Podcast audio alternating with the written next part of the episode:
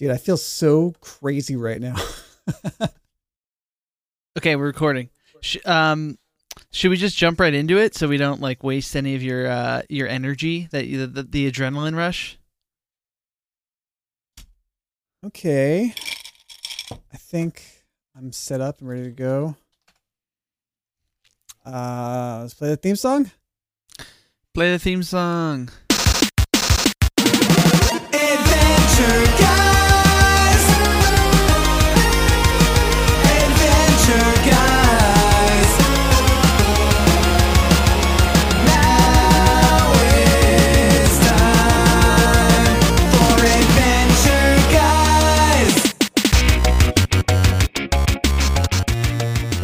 Welcome to Adventure Guys, the podcast for humans and dogs. I'm Eric the Human.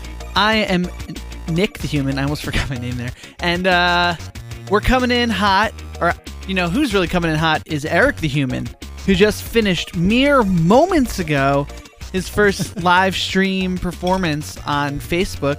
Uh which you guys can go see over at the Holophonics or um, Eric Dano on Facebook, or I even shared it from the Adventure Guys account. Um, Eric, Yeah. how are you feeling? Dude, I feel crazy. I'm I'm I just poured myself uh, a glass of Jameson. Ooh, it I'm gonna real. drink that. I'm gonna I'm gonna drink alcohol for the first time in like ten months right now. Holy smokes! on air.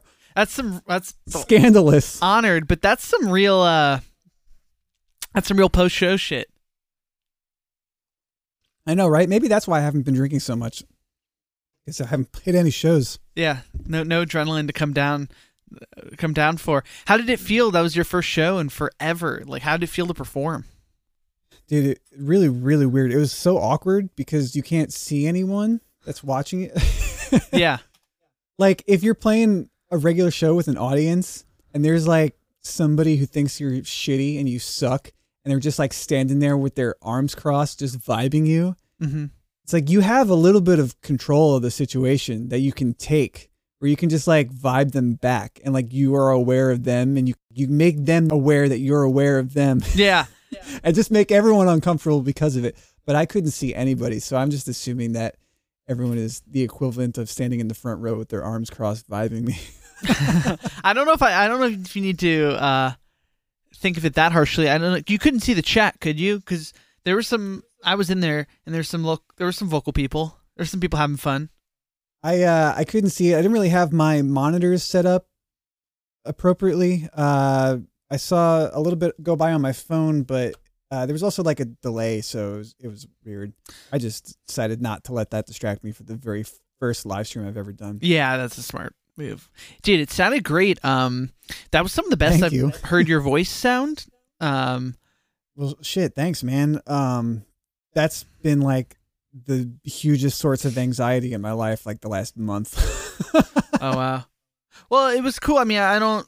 Um, it sounded very natural. Um, and like, I guess just because like the last time I saw the Holophonics was when I, I played with you and loud shows, bad PAs. You end up screaming more and being like more punk, like you know, just like over the top of the the army of sound that is the Holophonics. And was cool is that this didn't. This sounded just like very natural. Like it was just like coming out of your mouth without like a lot like too much extra effort, which was just cool and nice. it it was so weird because that like created such a new problem for me where it's like I can hear my voice, everyone else can hear my voice. I have to like be super focused on what my voice is actually doing now. yeah.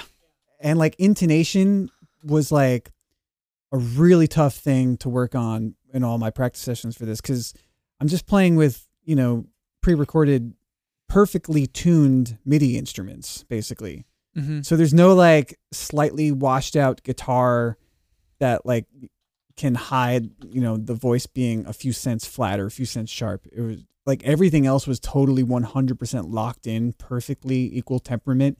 And then like my voice is the only thing that just has to fit into that. So it was really uh, a painstaking process, is like trying to practice singing in tune after not playing a show in forever. Yeah. Singing in tune is is really hard. I feel like that's Yeah. one of the more um, underrated skills. You know what I mean? singing really well in tune like is super fucking hard. it's it's tough because I don't think I have a particularly interesting voice. Like I don't think my voice has a lot of character. Mhm. It's, it's like so I have to sing in tune. Yeah. Oh yeah. There's there's nothing there's nothing else that my voice does that's like oh well I could listen to this. Even if it's Right, going like in that tune. Yeah. Like you know how well here's a Jefference for you right off the bat.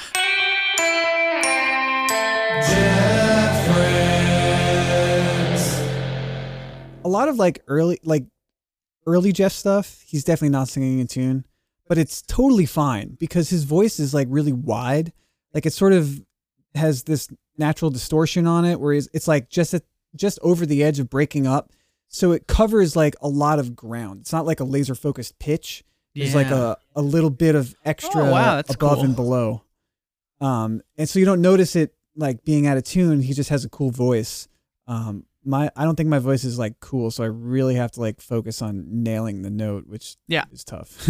I worked with the band The Front Bottoms. That guy has a very unique way of singing. He kind of talk sings a little bit, and there's a little bit of a a Tom DeLonge probably baked in, and Mountain Goats. Um, both also Mountain Goats and and Tom DeLonge both.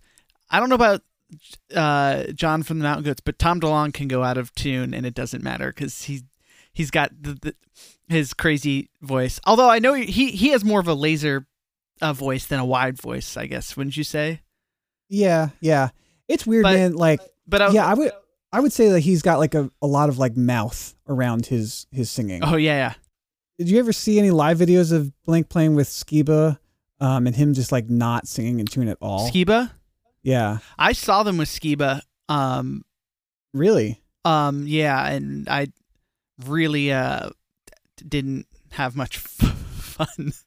he's I, I think what he does singing is a little bit more similar to my style i guess Mhm.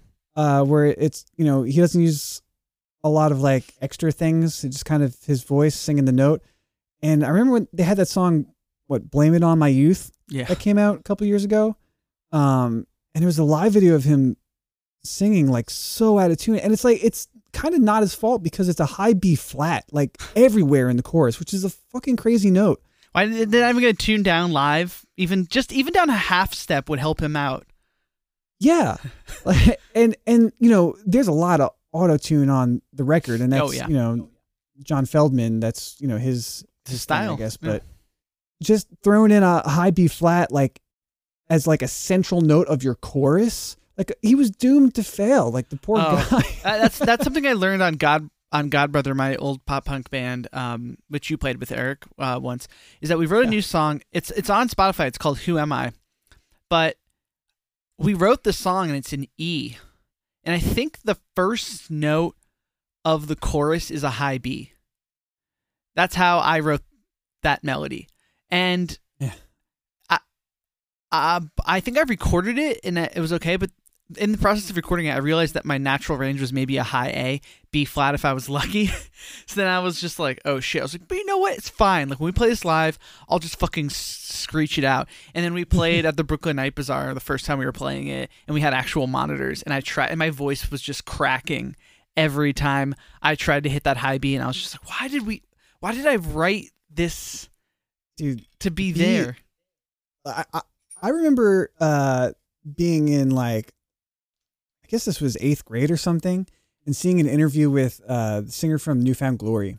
Mhm. I guess this was right after Sticks and Stones came out, and he was like so proud of himself because he sang a B on the new record, and on the previous record, the highest note he could sing was an A.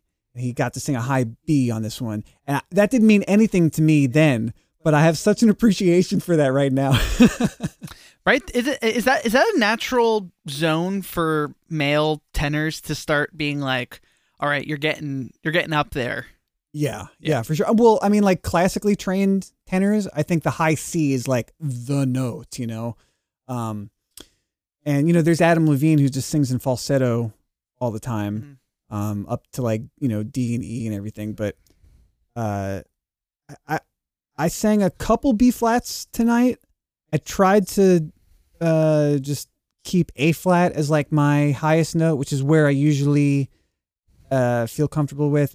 A is usually fine. B flat is starting to get a little dicey. Uh, but the high B man, there's there's a Kill Lincoln song on their last record. Yeah, I which I listened to this morning. I went running and I listened to the whole thing front to back, and Dude, I it's great. I enjoyed it. My my favorite song on that album, um, uh, "Who Am I?" This time, there's just a freaking high B out of nowhere that Mike just like spits out in the chorus. I'm like, how the hell did that just happen? And it's he nails it. It's great. Uh, but a high B, I mean, shit, man. I uh, I I sang a C on my last solo EP, but it's like screamed. Yeah. Oh fuck, dude, that's great. In um one of the Adventure Guys songs, I I, I hit like a high B or B flat. Um, what which song? Maybe it's the Congratulations Eric song. Oh yeah, that's right. Because you start it and then you move the key up. Oh yeah. and you're like, why did you do that? Um, that's funny. Uh, yeah. Ah, well, dude, it sounded good. Um, yeah, I like I I've said it before, and I think I don't know this this whole genre with the, the chip tunes and the synths and the drum machines and the singing that's really natural. I don't know. It, it all works for you. Sean and I were in the car um, on the way home when it started, um, and I was listening to it on my iPhone, and Sean was like, "This is such a crazy idea, but I'll be damned, it works." well, thanks, man. Thanks for for watching, guys. Um, yeah, it was it was super stressful. I, now that I've done it once, I'm like way more receptive to doing it again, and I think I definitely will do it again because I mean I haven't even checked all the notifications from it yet, but I saw that there's like five new patrons that just signed up. Um, oh hell yeah! and a few people just tipped uh like just one time tips which was super nice and um a lot of shares it was getting um so yeah i'll definitely do it again but man it was it was rough setting things up the whole like final two hours before this stream started i was like everything was breaking on me and i Oh, had to like fix every like because i was i was sitting here like just like making sure everything was perfect ready to go the, like the whole afternoon. And i'm like oh my gosh there's no way i'm just gonna like sit here be anxious until this starts. Like what am i going to do? And then everything started breaking. I was like all right well now i have to fix everything last minute. And this is something i'm very used to. Like this is just like being on tour. Everything Yeah. goes wrong in the 11th hour and i'd have to fix it. Um dude my software is so out of date. It's crazy uh nothing is compatible with anything that i'm using the interfaces that i have are 12 years old they don't want to work with anything but hopefully I can get some gear upgrades and uh, make the streaming a lot more high tech in the future. With that, if you like Eric in the podcast, go go visit the patreon.com slash Eric Dano. Kick this man a buck or two a month. So uh we, we if you listen to this podcast, you know the uh, the wild life that Eric lives and the the job sagas and this and that. So a couple bucks, five bucks for this man, I am I think it's totally worth it. He's given us some cool, unique shit. So I mean, if you do the math, it's Yeah. like if you if you put up two dollars a month, right, yeah, and that's like twenty four dollars a year. Like if enough people do that, I Mhm. could conceivably like release like two albums and an EP in a year, yeah, and that's probably worth twenty four dollars, right? I think so. Especially if you like it. And and let's look. Let's also retroactive. How many of us have been have listened to like you know, like is there over twenty Holophonics albums at this point? Yes. Right. So if you've enjoyed any of those too, I think you're also the 24 bucks in a year is really just going to cover a lot of things that have uh, been enjoyable to us. So, yeah, Yep. dude. Well, it's cool. I'm excited for more. I mean, those backing tracks must have taken a while to to uh, to get going. yeah, yeah. I want to cycle in new songs, uh, so I'm gonna, you know, go up on the Patreon and ask people what they want to hear. Um, nice. You played some of my faves. Yeah. Yeah, off the solo record. Um, I'm trying to remember which. Um, it's off Pack Rat. Oh, every Wednesday. I love that one. Oh yeah, that's that's one I. I don't think I ever. I I might have played it live once at a solo show, Mhm. um, but I always liked that one, and it. I never really got a lot of chances to play it out, very much um, until tonight, I guess. So Well, it's all about the uh that just I mean it's violins right on the record, um but that yeah, violin and cello. cello, yeah string section and it was just but that melody of that is just like aces. I hear heard that I was like oh god this is like this is re- this is like one of top, this is like a top tier like instrumental melodic opening that you could have.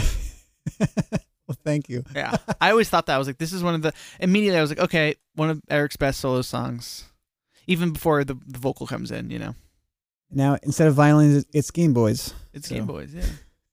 um. Yeah, and some of the the, the the from the first record that's more like traditional ska sounded really good too. Yeah, I don't. I mean, I haven't done a lot of solo shows recently. I mean, no one's played shows recently, but I mean, even before the pandemic, I hadn't done a whole lot. Um, the first album stuff, I don't really play too much of anymore. I mean, you, you Um, played so much of it that uh, Yeah, I, yeah. I well, because the first time I I toured solo, I only had that album. So, yeah. Oh but uh, yeah, I, I have another EP that's like pretty much written. Uh, hopefully, I'll be able to release it in a couple months. Sweet. Love it, dude. Um yeah, it's good. Good shit. Um I don't know. I don't have anything else really uh, that, that that that was just top of mind right now. Well, thanks, man. What have you been up to? What have I been up to? Um well, I I was working on music a bunch and exercising frequently, you know, just living, doing the things that I wanted to do. Um had a stressful a little bit of a stressful week at, at work for the first time in a little bit. I got my new job. We talked about that in there, right? Yeah. marketing director at Atlantic Records and just getting getting into the getting into more of the meat of it where there's like we're doing photo shoots and video shoots and uh, artists are finishing records and we're talking about how we're gonna release it and what things are gonna look like for a few different artists. Um, and that's pretty interesting. Like it, it leads to way more interesting conversations. And i don't know it's like in my previous roles i wasn't there yet and it's a little bit scary. Like there's parts of me that are like i think this is almost like growing older too you know? It's like you start mature it's like i'm finding myself in new waters and there's a part of me that's like oh i wish i wasn't here so i could maybe maintain a little bit of my innocence about how the whole process works. But then also a part of me i'm like no i just gotta like roll through this door and just keep on going. Because like now i'm it's good to get into new places that are a little bit you know, new and feel a little bit uncomfortable, but feel right. So it's like, I don't know. I'm just new. There's like newfounded responsibilities and, uh, and challenges, but also really cool moments and successes. So Yeah. How many uh, releases are you going to be working on for 2021? that's a great question. At least four albums, um, and maybe more singles. Oh yeah, probably a lot of singles. a lot of singles. That Lo-Fi Atlantic Chill puts out a single every week, um, which ten- takes time. Yeah, there's some other albums and records are starting back up, and I'll bring them up probably as uh, they come come along. Maybe one day I'll get one of the artists I work with to join or something, because a few of them do Oh, like. Adventure Time. Who doesn't? Come on. I know. um, Only people that haven't seen it yet. It, uh, really, my my roommate Corey, who I keep talking about, and he he's not against it. He just it's not really his thing, quote unquote. But today's episode, we were watching it. I watched it for a second time after your stream. I watched it again right before we got on, and it finished. And he went, "All right, that was probably the the best episode I've seen yet." Which I was like, dude, that's what I keep saying after every episode I watch. right. I literally, and this, there's documented record of it. I love it. Um, Dude, I've been watching a lot of other cartoons recently and coming back to Adventure Time like every week Mhm. is like a good centering experience for me.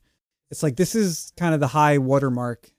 This is the the bar that everything else is judged by. yeah, yeah. We finished Steven Universe. We talked about that with Sean, right? Or did- Yeah. and then I'm I started Summer Camp Island, um, which is great. Oh, right on. Um, yeah, I like that. And I haven't gotten there um and, uh, too far into it, and, and I've I've watched a couple episodes of other shows, but it is cool just to keep coming back to Adventure Time, and it just almost gives me even a new appreciation for it. Cause I'm just like, ah, this is Yeah, so I- good. I, I might have mentioned a few weeks ago I started She-Ra Princesses of Power Uh huh. and it was like just fine. Well, I, I finished it recently and it was actually very good. Um, it's still like a more mainstream kind of show than the Cartoon Network programs, but it was good. It was very good. It was actually very similar to Steven Universe in the whole like sci-fi kind of adventure type uh vibe that it has. Um, but you know, it's it's not it doesn't quite live up to the shows that we love from Cartoon Network. But it was good. I mean, it was a very gay show, which I appreciate. Um, and uh, when it was over, I was very sad that it was over. But you know, it ended the way that it should have ended. There was no there were no like regrets or anything. It was a great finale. Um, Yeah. It's just you know it it feels like uh, the Saturday morning cartoons of you know 30 years ago, which is kind of what it's supposed to. You know, it's a reboot of the original She-Ra series from the 80s, which itself was a spin-off of He-Man and Masters of the Universe series. So it's like twice removed from the source material. That's so yeah. yeah, it's a little bit weird. I'm, I think it's trying to retain some of what it was based on while still being its own new thing, which is a you know it's a hard balance to find. Totally. Totally. But it was good.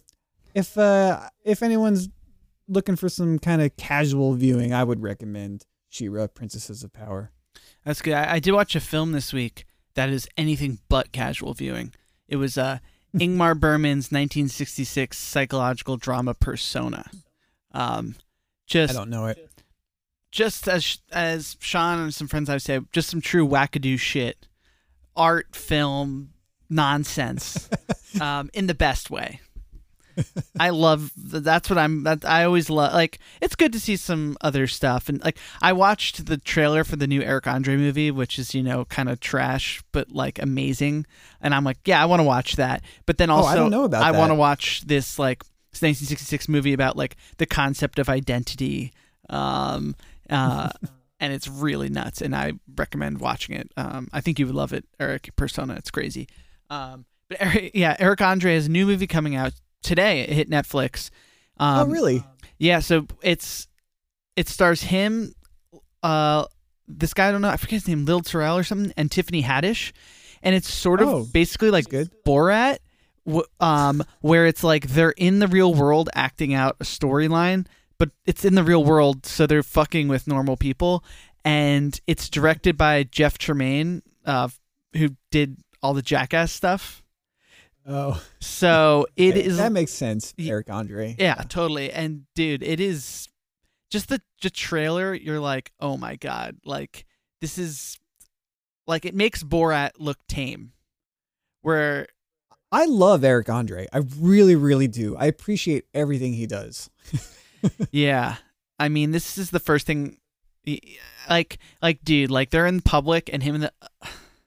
I don't even know. Like Tiffany Haddish is literally dangling him by his sweatshirt from a third floor like office building, and people are around being like, "Don't kill him!" And like, he he gets in a zoo and fights a gorilla, and then I think the gorilla fucks him, but it's obviously like a guy in the suit. It's like it's really going far. But also, Sean and I watched it, and we're like, "Yeah, we're gonna have to watch that." You know, uh, there were there were two shows that he was in that didn't get enough uh, acclaim. I don't think. Uh, don't trust the bee in Apartment Twenty Three. You ever watch that? no, but I've heard it's great. He was he was great in it. Uh, and weirdly enough, James Van Der Beek was great in it. Krysten Ritter was great in it. The only the only one who wasn't like super memorable was the other girl, I guess. Um, it was canceled too early. Only two seasons. Um, he was in that, and he stole the scene every time he showed up. Uh, the other show that he was in that was really great was um, Man Seeking Woman. You ever see that? What was that again? dude it's got the worst freaking name for a tv show ever it was on fx it was with uh jay Oh, baruchel yeah, Baruchel? yeah. it's like it's surreal it's uh it's like a you know this guy is trying to date whatever. But like the world that he lives in is like just surrealist horror. Eh, Like everywhere, everything is like oh, so weird and This sounds like something I um, would like. It's um yeah. Yeah, look, all these people are in it. Jay Baruchel, Maya Erskine. It was created by Simon Rich, who was John Mulaney's writing partner on SNL. Oh. Yeah, Eric Andre is amazing in it. Um, the show is really good. It's got the worst name because it's it's such a generic, stupid name, and the show is not generic at all. Um, I'd recommend it. Wow. Okay. You ever see uh, Dollface on FX? Uh, sorry, no, on Hulu. Man Seeking Woman was on FX. Dollface is on Hulu, and Dollface is basically Man Seeking Woman except gender swapped, and it's Kat Dennings. oh, okay. I've never seen that, but that's interesting. Yeah, Well, I love Both great. I like surreal things, so so I like Adventure Time. right? Yeah. Dude, that's the thing, man. Adventure Time, the surrealism is funny. Yeah. Like that that and and Steven Universe is a very funny show also. Like everything that Garnet says is either in the badass camp or the hilarious camp. Yeah. Like she can't open her mouth without like the line being amazing in one of those senses. But th- those shows are are really funny, and that's the thing that I miss the most about watching She-Ra. Is like it's a good show, but like there's comic relief that misses. It's like this stupid talking unicorn that's supposed to be funny is not funny, and he just shows up and says dumb shit all the time. I'm just like, God damn it, this fucking unicorn!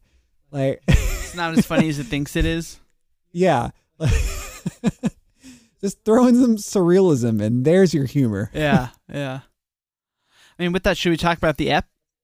Let's do it. This was a fucking surreal episode. Oh, so yeah. let's do it. Discussion. All right, this was part four of the Islands miniseries, Uh huh. Imaginary Resources. And like some of these other miniseries episodes that we've covered that would seem random and it wouldn't work on its own, this episode I think really worked on its own. It did. It's so weird because uh, it's like right in the middle of this very plot heavy, lore heavy miniseries, and yet it's so easy to grasp on to the concepts and the themes of this episode. It was so i loved it. It, it was it was it was a perfect episode. I don't know. I just go. I can't help but being hyper. Like when I like something, Eric, I just like love calling it perfect, the best, one of my favorites. I, I, don't. I just go right to that level, but. But it's it's true. Like my roommate said, it's one of the great episodes he's seen. It was really fun. Um, because they get to do so much great shit. They're in another world, obviously on this island that they're not gonna probably ever return to in the series, right? Um, I mean, maybe they could, but and I guess knowing Adventure Time it could have greater implications. But it just felt it felt sort of free of the conventional norms of adventure of Adventure Time, um, because they were in this new place, and that was fun and exciting. Yeah. And, I yeah. forget, you know, I, honestly I don't even remember where where they are in this series, like how they got to that island, where they're going afterwards, like what the goal is. But they are here and they're in some kind of matrix situation, which is you know, it's a trope. Yeah, you Uh, know, so it's easy to to figure out what what's going on, but it was really enjoyable. You know, I guess this was not a Jesse Moynihan episode, oh, it could have been. but uh but it was it was a Pendleton Ward episode okay. which makes a lot of sense. Um, and a lot of the just vibe is very similar to Jesse Moynihan's forming comic and Mhm. the episodes that we love uh, that he storyboarded. And out of any episode that I remember from Adventure Time, this reminded me the most of the Midnight Gospel. Oh, yeah. Wow. Yeah. Didn't think about that in the slightest, and you are very correct, my friend. Um, definitely has a lot to say about humanity. BMO goes on a great little monologue about what is the nature of reality.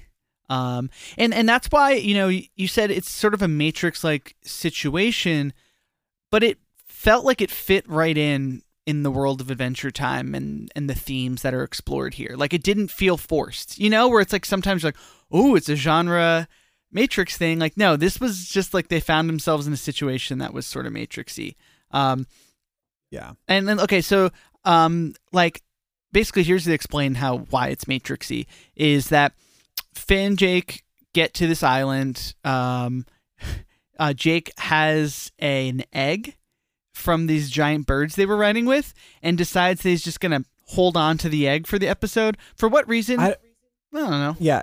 There's this egg thing. I was like, I was trying to like, does this egg hatch into something that's important? Like, what's the point of this here? No, there's no point. no, except for it's just really funny, and it's just like Jake, and and like basically what he does is they have he's holding onto this egg, this egg, and Finn's like, "What are you gonna do with that?" He goes like, "I don't know," but so he holds onto it, basically puts it inside of his mouth, so then Jake in this real world is shaped like an egg the, until the very end of the episode. um, but they they're looking for BMO, and you hear BMO's cute voice talking about dancing, and they find him in this uh this like storefront like window with this virtual reality glasses on, just dancing up a storm, and they try to like get shake BMO out of it and can't. So then Finn and Jake put on the the glasses and be like, "All right, let's go see what's what this is all about."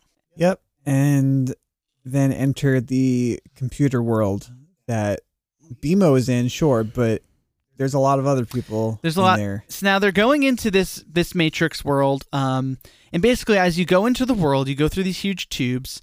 The animation style is changing. Things are getting real psychedelic, real cubist, um, real surreal. Like, in, definitely, there's like different styles of art happening um, at the same time, and it's it's pretty interesting to watch. So they go through these. They're flying through these tubes, right? Um, and at, and on the way to the world, and this program is sort of like choose your avatar, choose your avatar, and Finn and Jake are just screaming, ah! um, and the thing is like, okay, if that's what you want to be, and it gives them these like really weird, uh, like illustrated characters that are. I don't even know how to describe them. They have like noob written all over them and stuff. What I don't even know. I, I was trying to think. I was like, I've seen this animation style before, but I can't couldn't pin, pinpoint the reference. And their names, like everyone's name, hangs above their head in this uh, this world, in this like online world, and um, their names are just ah, a bunch of A's and H's because they were screaming coming through the portal. Um, yeah. and they're immediately identified as just like, why are you here? Like they're from an older generation, right, or something. Yeah, it's uh I don't know, it's not like super clear any of the background as to how this happened or why anyone got here, but but they're here and just and, kinda- and much like the real world they're there they're new to it and thus they're not fitting in and immediately all the these other avatars are like get these guys the fuck out of here. Like i'm calling the mod. Someone's got to come and like set these things straight. So it's like hey giant telephone it's me. Uh yeah i'm wolf prude with a with a three. Uh yeah there's some people here like it's like can you come and get rid of them and then the mod comes and and who's the mod? But dear sweet BMO. oh, it's BMO. It is the most badass BMO that ever appears in the series. Yeah, BMO has the body of this giant nine foot hulking buff man that's covered. the only cl- it's blue. It's like the green like BMO. The head is still BMO. Now, now what's interesting is everyone in this world has some sort of weird new version of who they are that's not at all tied to their physical form on Earth. Yet BMO has maintained his signature head, and it's just the body that is so big, and it's blue like BMO's body. With the only clothing on it um, are these eye patches that are around his arms, in random places. yeah, thighs. It's it's it's it's it's sort of erotic, but not really. You know. this BMO character design, I love it so much. It's great. It's and whenever he turns around, like his glutes are defined. yeah, it was sort of erotic, right? It was sort of. I, I was like, this BMO would slay in certain kinds of clubs, you know, like it was it was cool, but um, and it seems like I it was like I don't know what BMO's relationship was with Vinny. It seemed like they were Yeah. maybe together. I I don't know. I I don't know. I don't know. I Who don't- knows? It, not that it matters, and that's what's so great about. Like, cause does that actually even matter at all to anybody? No, who gives a shit? Like, anyone should just do what they want, and it's kind of treated as such, you know. Um, but but this is like really one of the best parts of the episode. So BMO comes down, scoops up Finn and Jake. Now Finn and Jake look nothing like themselves, right? They look weird. BMO immediately knows it's Finn and Jake, picks them up, and then the, everybody else who called the mod, which is BMO, just immediately the floor opens below them and they go into this like fiery hell and are burned up. And then BMO ascends and just goes, Hey, Finn and Jake, you want to see BMO Dance Club? And then BMO starts like surfing through the air. Two people go, BMO, your skin is so smooth. How do you do it? And BMO, I want your virus. And they go uh, like this dance club and then to BMO's hideout where all of a sudden there's this weird little guy named Vinny there who like they seem to have like a pretty close intimate relationship. And I'm like it the way they're talking to each other is even difficult to pick up on their logic, you know? And like what's happening. Um It's also worth mentioning that BMO's voice is formant Oh. shifted like all the way down. Yes. so he sounds like like some big like older dude. and but it's still the Nikki Yang voice. Like it's still exactly the same. It's like it's like when you go to Autotune or Melodyne and just shift the formant down. Yeah. And and it's BMO, it's worth mentioning, is the only character in this world where the voice appears to have changed. Finn and Jake's aren't different, Vinny's isn't different, only BMO's Yeah. is different. so it's it, it's you know um it's interesting too because like I don't know how long BMO's been here to really assert this dominance. I have to also wonder that BMO's able to interact with this world a little differently since BMO himself is a computer or a video game. So It's weird because he's not interfacing with it any differently than the other humans. He just has the VR goggles on. I know, but I, I'm So just. how is he doing it? I, but he's doing it, right? He's doing it. You can't tell me he's not. Um, and then they try to find um, Susan Strong, who's missing. And they're like, "Come on, let's go find him." And BMO's sort of like, "No, I think I'll stay here." And at this point, Jake has taken on a new weird form. Like BMO also has the powers to give anybody a new form. It seems like that they want. Like BMO's designed these new forms, and Jake is sort of like he's like, "Hey, Jake, you want a new form?" And gives Jake this sort of like really long red lady that's like tall and skinny, right? yeah, Cubist I- sort of.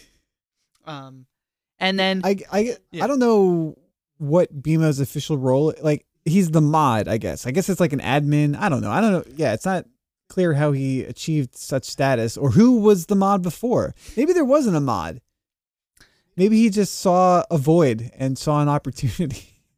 and saw an oppor- and was like, "Oh, you guys have been doing this for years. Okay, I can come into this." Um, and then, and then Jake's like, "All right, cool. If BMO's not gonna leave, I'm just gonna take BMO's glasses off." So Jake comes out, is egg shaped again, tries to take off BMO's glasses, and the glasses, the goggles, like shock Jake, and is like, "Oh shoot, BMO's gonna be stuck in this Matrix world." He's like, "They think about, they thought of everything." So then he goes and sees that there's these like little flying peaceful, almost sort of like paper angel type things. Birds? How else would you describe them?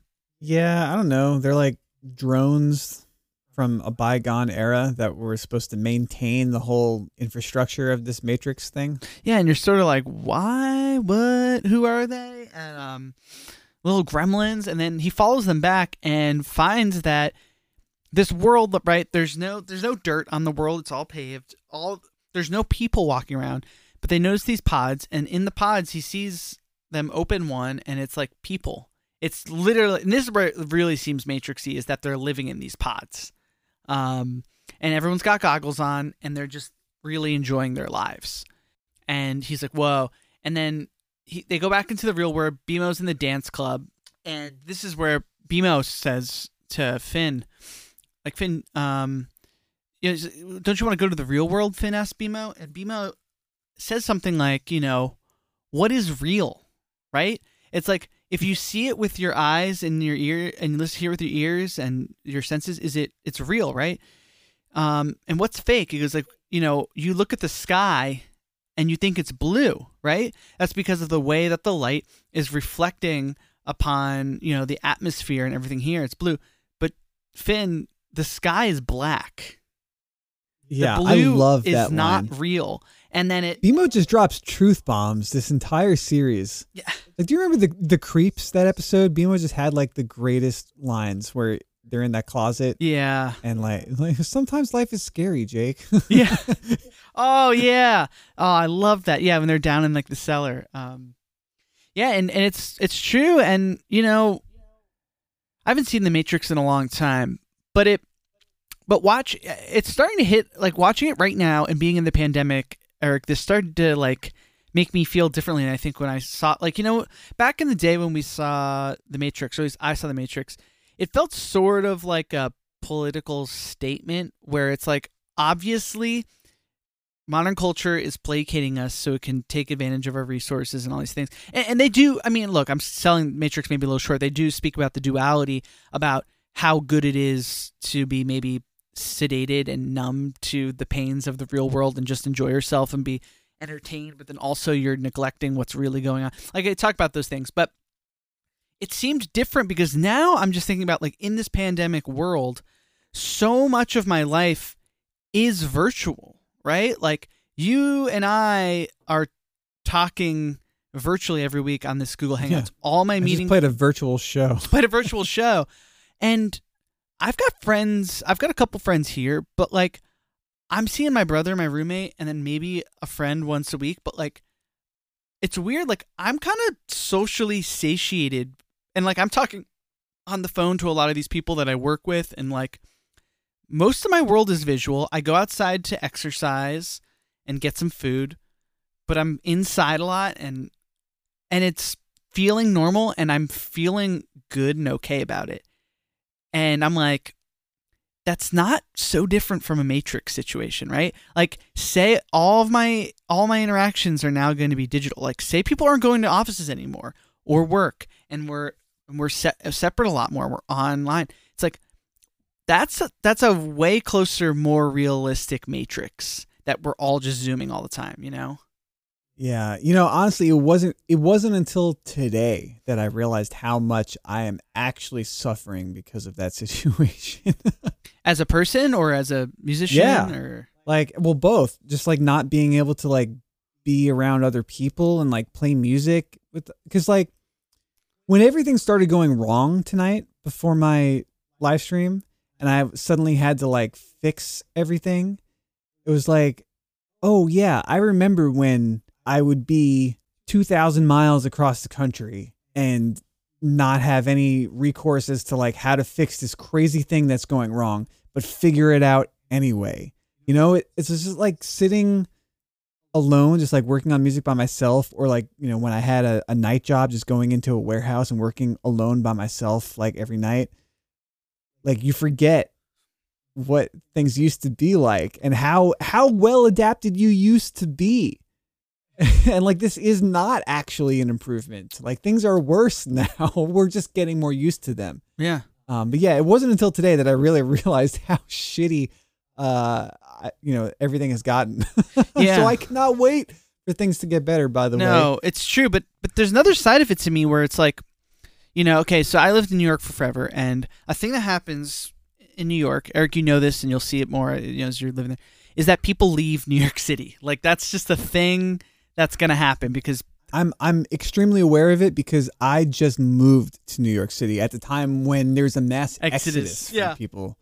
which may help you. Um, but it's funny. I, I just think about over the years, like moving. I moved around as a kid and, and being in New York, and I have a couple friends. Right, they moved. They left New York City over the past like four years. Right, I've been in New York at that point. I've been in New York City for five years. For five years, some friends leave over the past four years. And when a friend would leave, you want to keep them in your life, so you call them on the phone, like every once in a while. I don't know, every couple months. Um, maybe a close friends. I'll call them. I'll be texting a lot. I'll be sharing memes and whatever. Like, um, but you, you they kind of like now that, that now that you're not in the same city, they're going to like remove right, F- like a little bit more removed. But in this pandemic world, it's almost like everybody's in a different city, right? Like, me- I mean, also I moved to Austin where it's like it's different, but it's sort of like everybody's on the same playing field. Even friends that live in Austin are are a, a similar sense to my friends that live in LA, to my friends that live in New York or New Jersey. And all of a sudden, it's like the people around you are the same close as the people far from you, and like space and time starts feeling different and it's like everyone's on similar playing fields. It felt the same way at work too because of the technology, which is sort of disorienting and I don't know, it feels really odd to me. Well, I've I've mentioned to you that 2020 obviously was a shitty year. Yeah. But personally, 2019 for me was an even shittier year. Uh, and just like with being overcommitted to other projects and uh, you know, financially it was really tough for me. Uh, so 2020 all of a sudden like there it was shitty for everyone. And it was, you know, I, I feel like it's it's kind of like almost disrespectful to like talk about silver linings with the whole pandemic. Sure. But basically, everyone's expectations just disappeared. It's like we're all fucked. So everyone is fucked equally. And because I was already coming from a very fucked place, like everyone being fucked equally was a chance for me to just like try and catch up without people having expectations for me. Yeah. Well, But dude, it's uh Yeah. my it's my birthday in a couple days. And here's here's what I'm what I'm uh instating this new rule is that pandemic birthdays don't count. I don't So I, I, I'm not 32. no, you're still 31 and I'm still going to be 31. Yeah, nice. And and let me tell you that's going to come in handy like 9 years down the road, right? Just banking on those pandemic birthday cuz now this will be my second pandemic birthday. okay. How just staying in your 30s as long as possible because because your 30s is a good time to be in New York. If I've learned anything from Sex in the City, you want to be in New York in your 30s. yeah, you got a little bit more money. uh, Maybe people are enjoying it. It's like it's the best place to be in your 30s. Otherwise, you're in Yeah, boring so- Boringville. Um, So these so these two two birthdays from the pandemic they don't count. now, Uh, when I'm 41, I'm going to say that I'm 39. Well, and, and that's that's why I want to ask you: How much of a bit is this? Like, are are you really? If someone were to ask you, like, say it's June this year, and someone goes, "How old are you?" Are you going to say thirty-one? Maybe. Maybe. We'll see how far it goes. I mean, obviously, it's I'm putting it out there on the podcast now that you know I was you know I was born in 1988, but if I'm dating in New York, you know, next year, I will absolutely say that I'm like 32 when I'm actually 34. Well, you know, it's like I know it's just like a joke that dumb conservative boomers would make, but it's like I identify. well, can I identify as ten because that's how I feel? Like that's d-. I hate those jokes, but also it's like aging af- does affect people differently, and it's like imagine if your age was reflected. I mean, you can't do this because we don't know what age you'll die but it's like say it was a little bit more reflected on how long you were going to live or like your experience and, and age was a bit more elastic because it feels a little bit a bit more elastic to me than on that everyone's on this like everyone treats it like we're on the same road going on the same the same speed on the highway. And we're all like oh cool we've all gone 250 miles. Like yeah aren't we all a little tired you know you know what i mean? It's like we're all on the same. But to me it feels way more elastic and like some people have been driving a long time but have only gone 150 miles instead of the 250 you know I, I, it's a weird Right. analogy but It's like I'm going to be 33 years old, but I have the financial security of a 23 year old. So what do you do with that? Or like I, I've honestly like in different times of my life now I've I've not identify is just a dumb word but like I've really like thinking back on it and I'm like th- I thought about the values and the things I wanted to do and places I wanted to be at at 17 18 19 I, I when I was 18 I was 26 or 7 like the by the time I hit my teens, all my through my early twenties, I think really really wanted to be was like twenty six or twenty seven, which is like by the time that everyone is just forced to drop their sort of high school college bullshit, the social hierarchies like sort of go away. Like th- you know what I mean? Like I was just like, can't we all just be fucking cool with each other and just like enjoy like drinking and music and art and just like be chill and like no one's like I have to get married now and nobody's like um I was captain of the football team. You know, I'm the art kid, so like you have to you know what I mean? Like those roles we take on in our adolescence that define people start to melt away a little bit after 25, I think. Not always. Sure.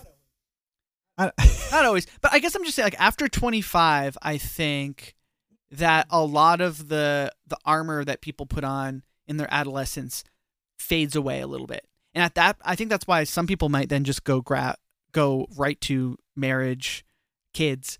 But I think then for a lot of people, especially in New York, after that, you let go of that and then you're just kind of a person existing and you're just chiller.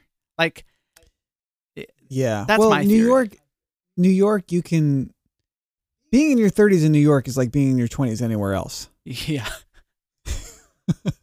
yeah. But it's just like I, I'm just trying to think like but do, do, do you know what I'm getting at where it's like you were the smart kid in high school, you were the theater kid in high school and you did theater in college and you were smart and you got great stuff and now you're 23 in the real world and you're still that's still who you are as your identity, but maybe you're selling insurance now and it's like whatever and then you're 25 and you've been doing it for 3 years and or you're at some sort of dumbass job and then I think at that point you kind of have to be like, well, am I still gifted theater person or am I this or am I was I lacrosse? I was I was like this like popular lacrosse guy or like whatever. I was the music fucking guy. Like you could be me. Like I, oh, I played in bands, whatever. Now I'm 25 and I'm not playing in bands. anymore. Whatever it is, like you know, you know what I'm talking about. Like starts to fade away, and you have to like be like, where el- where am I going to next? I don't know. Yeah. I mean, this is in my mind too because I was talking to um, a friend of mine who was talking about like um, around 25, like some of the social programming for him starting to go a little haywire or, or dissolve or whatever. and I was like, yeah, I like that. I started a ska band when I was 24, and I still think we're gonna make it. So, I, yeah, I don't know if my opinion on any of this is relevant. Okay, also, by the way, but that's hey, that's you giving up whatever your social programming was as music guy. I need to get my my my master's doctorate, whatever, and you started to just embrace. Sure, you are and what you sure, okay. do. For for a little while there, I did think I was going to be a music history professor. Okay, sure, whatever. then I thought I was going to be a professional ska musician. I've been laboring under that illusion for the last nine years. But um by the way, I'm definitely drunk right now. oh hell yeah! two two and a half Jamesons deep. It's doing it, And that's you. all it takes uh after ten months of not having any alcohol. I love that. I'm sorry, I'm pe- peeking out my window. Who's there? Oh, I okay. I thought it was gonna be my uh, neighborhood cat, but it's some sort of cicada that's just flying over and over into my window. Dude, are we about to have a cicada apocalypse? I think I saw something about that on the internet. Oh man, I have fun. Are there cicadas about to awaken? Is that They do every what? I I don't know how many years. Cicada would be a great Adventure Time character. a cicada? A, a cicada, like a big old cicada, or a cicada army, or cicada farm. Like it just seems like something that could be in the show. Cicada is a villain in DC Comics. Is there? on. There's got to be a band named Cicada, right? It's. T- I don't know. There's. Do you know that band, The Locusts? oh yeah. They're fucking crazy.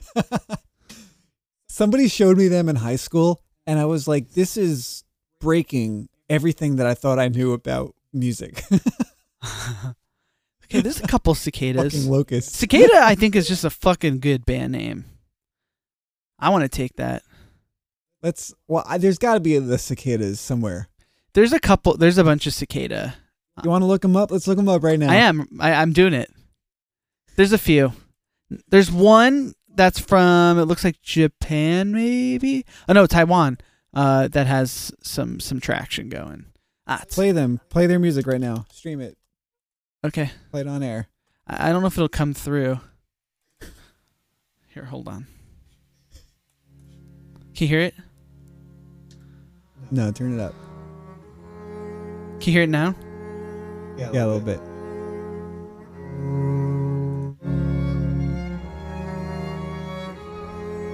Oh, this is kind of cool.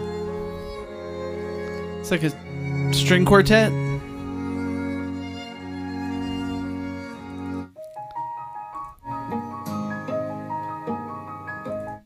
Lakes End. That's what this one is.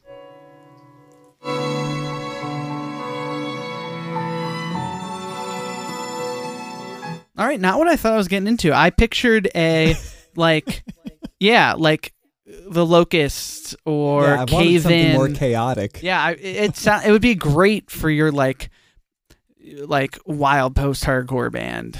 Um, Caterpillar, right? A city of Caterpillar.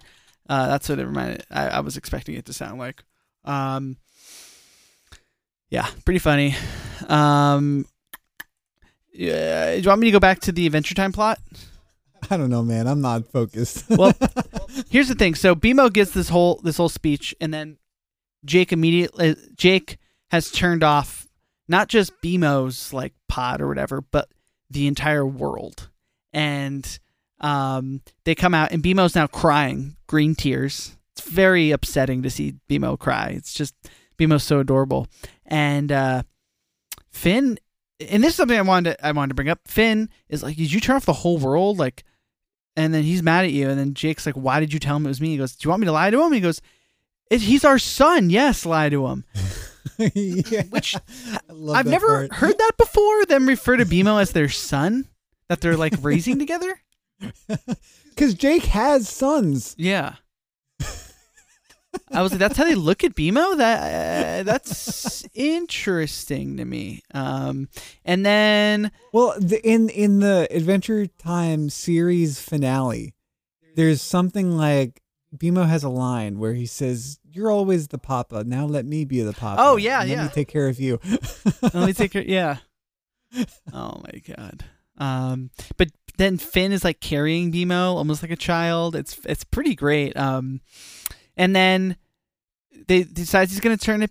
It's gonna turn it back on. Goes to fix it, and it's he's having a hard time. And then BMO, like the the little gremlin bird angel things have gone to sleep. Like they're or they're dead or something. So has- reactivates one with what does he give it? Is it like a battery maybe?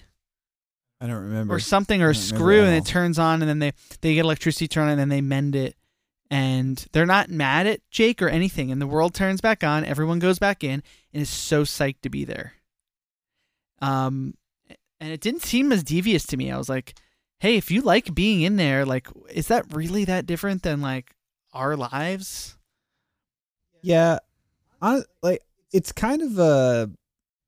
It was kind of an obvious move to make BMO like want to stay there. uh-huh I guess the whole like humanity realizing that they weren't really living there, like that. They, I don't. I don't. Did they have?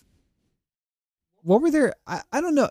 Okay, we don't know anything about what humans were doing before they plugged into this matrix thing. no So I guess they they just know like that this is what they're doing and they're cool with it and they want to live the rest of their lives that way. I get you know remember in Inception there's that scene where it's like the chemist is keeping people in their dreams for basically the rest of their life like they're living out their eh, like any fantasy that they have over the course of an entire dream lifetime because dreams take forever. Yeah.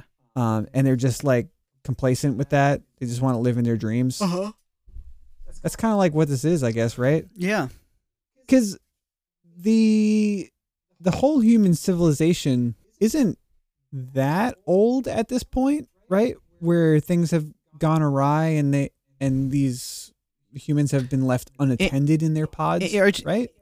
I mean, well, it's it would be it would be from now. What? How, how many years in the future is the land of Ooo? like a thousand years, but we see we see the um the human civilization. Oh, that they- that with they- Finn's mom. Oh, right. Yeah, yeah. You figure like that this island is just some offshoot of the human civilization. That's not from too long after now, present day. Well, I don't know. Is it? I don't know. I don't know either. It, it, it didn't look that much more developed. I mean, I don't think these humans can propagate like more humans. if you're in there. Yeah. I mean, they all seem kind of old and malnourished, so it can't be that long. That I mean, once these humans die of old age, I guess you know, then they're they're gone. hmm You're not going to make baby humans to exist in their pods, are they?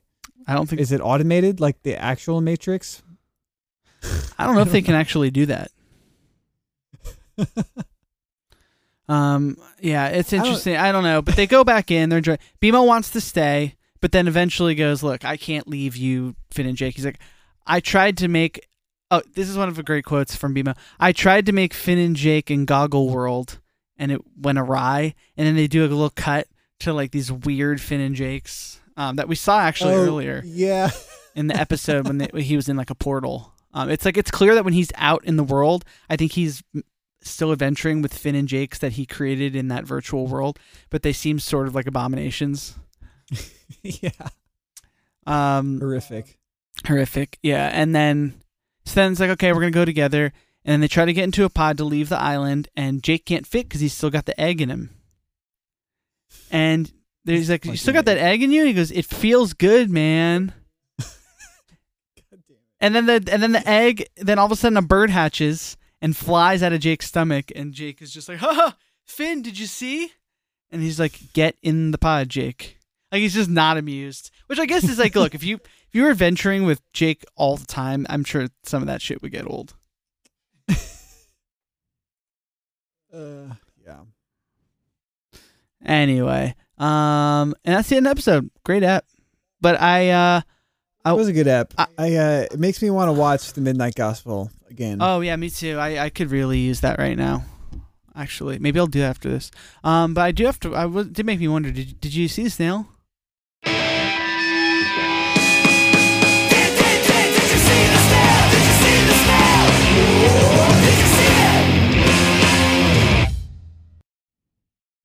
Yeah, I saw the snail. Nick, did you see the snail? Oh no, I didn't see the snail. Congratulations to me. Play that theme song. As mentioned. One second. One second.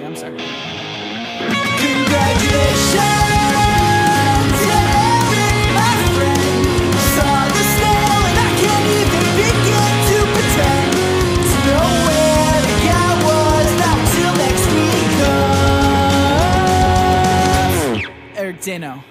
You're the champion. Uh, yeah, the snail was in a, a shot. Dude, I'm drunk. I'm. I can see it on your face. in the world, was it in the real world or the virtual world? It was in the real world. Okay, I figured. Um, it was like all the pods were opening up or something, and Uh-huh. they were like zombie-like humans, and the snail was in a shot with pods opened and humans. I don't know. Ah, okay, I got, I got it. I saw him. He was there. So. You got any uh miscellanea mania? Let's find out.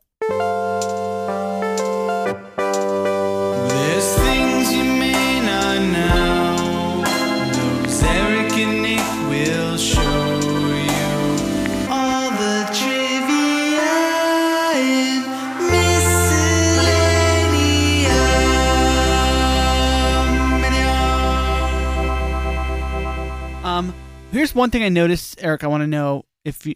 It said that a voice was done by Reggie Watts in this episode. Really? Yeah, I saw it in the credits. I was thinking about Reggie Watts recently for some reason, but I can't remember why because I'm drunk now. He could, he could, he could be a uh, inspiration for what you're doing on those streams. I think it had something to do with the streams, but I was Reggie Watts was front and center in my mind at some point today. I can't remember why. Oh, it says Reggie Watts was Vinny. No shit, really? Yeah, and other voices. I th- I love Reggie Watts. We've talked about how much we love Reggie Watts on this podcast before, right? I think so. But him being Vinny it really throws because Vinny has this like stereotypical Italian guy, old middle aged Italian guy voice. Not uh, Reggie Yeah. Watts uh, voice. He's oh yeah, Reggie Watts is, is is is great, unique, and just the special creator. Um, do you have anything else to talk about, Eric? This was the second Adventure Time episode to win an Emmy for Outstanding Short Form Animated Program. Wow, The first being Jake the Brick. that's that that, really does then corroborate me and my roommate being like, "Yo, this is like a fucking good episode." Yeah, right. It's so weird how good this is, like isolated, because it's it's embedded in this miniseries that's so plot and lore heavy. It's outrageous. Um, yeah, I don't know. Um, anything else? Uh, I don't know. I didn't look up anything in advance, and I'm I had Reggie Watts. Um, yeah. I don't know. I guess BMO gives a similar uh, speech to Morpheus does in uh, The Matrix, but I haven't seen The Matrix in so long that I can't remember. yeah. There's a new Matrix movie coming out this year. Oh, I missed that. I don't know. I don't think it's a reboot. I think it's a sequel, or I'm not sure what it is. But it like a soft reboot, maybe. I don't know. But it's uh, Warner Brothers, so it's going to be on HBO Max. Uh, same day as theatrical premiere. Cool.